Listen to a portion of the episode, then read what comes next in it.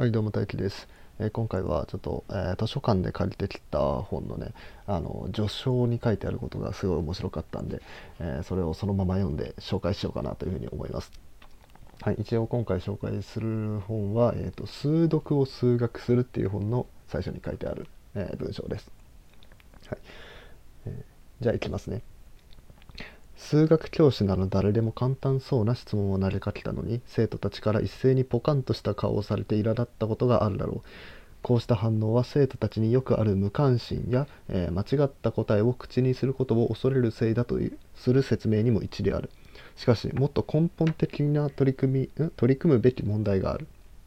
数学とはどういうものかと尋ねられると大抵の人は退屈な計算の手順や恣意的に見える代数の規則について語るだろう。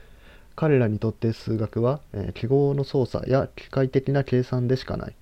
小学校や高校の数学の授業でそれ以外のことはおそらくほとんど教わっていないことを考えるとこういう見方にも納得できる。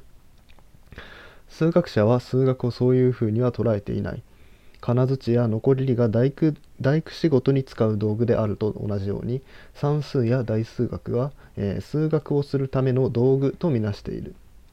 数学の専門家にとって数学とは好奇心と想像力を刺激され問題を解決するものだ。数学者にとっては直感的で自然に生じるものではあるが門外漢の頭にはめったに浮かばないような疑問がいくつもある。数学から見た世界のようなものがあるのだ。残念ながらそうした世界は数学と格闘している生徒たちの目にほとんど映らない。そんなことを知らされると今度は数学者の方が唖然とする。問題は得てして数学者の表現の仕方が素人にとってほとんど意味をなさないものだというところにある。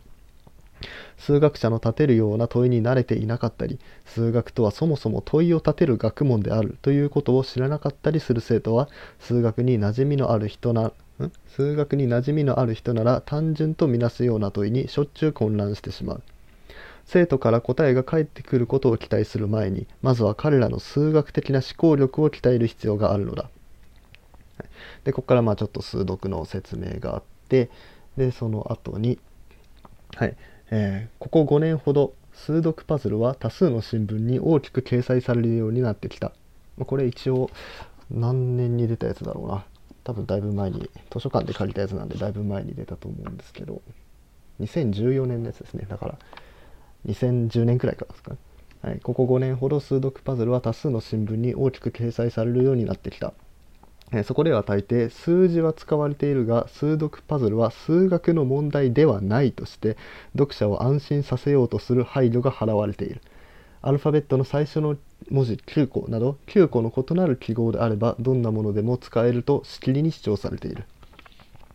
このようなやり方は数学者には奇妙に感じられる。新聞は数読は数学と関係ないというが本当のところは数読は計算とは関係ないと言いたいのだ。しかし数読パズルを解く際に用いられる推論はまさしく数学の核心にあるものだ。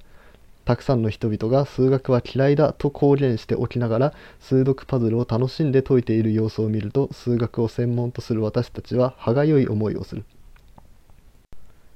数学者は数読パズルを目にするとすぐさま答えを導くための推論という枠を超えてさまざまな興味深い問いが湧いてくる。数読の盤はいくつ存在するのか。ある数読の盤から別の数読の盤を作るにはどのような種類の変換を施せばいいのか。適切なパズルが持ちうる最も少ない最初の手がかりはいくつなのか。回答が1つとは限らないパズルが持ちうる最も多い最初の手がかりの数はいくつなのか。3×3 の各ブロックが実際に魔法陣のようになっている数読の盤は存在し得るのかえー魔法陣っていうのはですね 3×3 の、えー縦どのどの列どの縦の列どの横の列どの斜めの列を足しても同じ値になるっていうものですね。はいでえーこれらの疑問に答えようとすると必然的に興味深いいくつもの数学の問題に出会うこととなる。だがそれだけでなく本書では数読パズルとその変種とを数学的な思考全般へと導く手段として用いていく。本書は数学の本でありパズルの本である。パズルは純粋に頭を鍛える問題としてだけでも面白いが本書に数学的な概念を補足してもくれるえー本書では問題を出してそれを解くことを大事にしているそうした推論の過程で過程で自然に必要になった場合にだけ専門な専門的な数学の道具を用いることになる。はいこんな感じの序文ですね。一応もうちょっと序文は続くんですけど、まあ、俺がいいあのいいなって思ったところを、えー抜粋して読んでみました。はい、えーよかったら皆さんねこのこの序章序文を聞いてえー感じたこととかね、えー思ったこととかあればよかったら感想をコメントでお願いします。はいそれじゃあバイバーイ。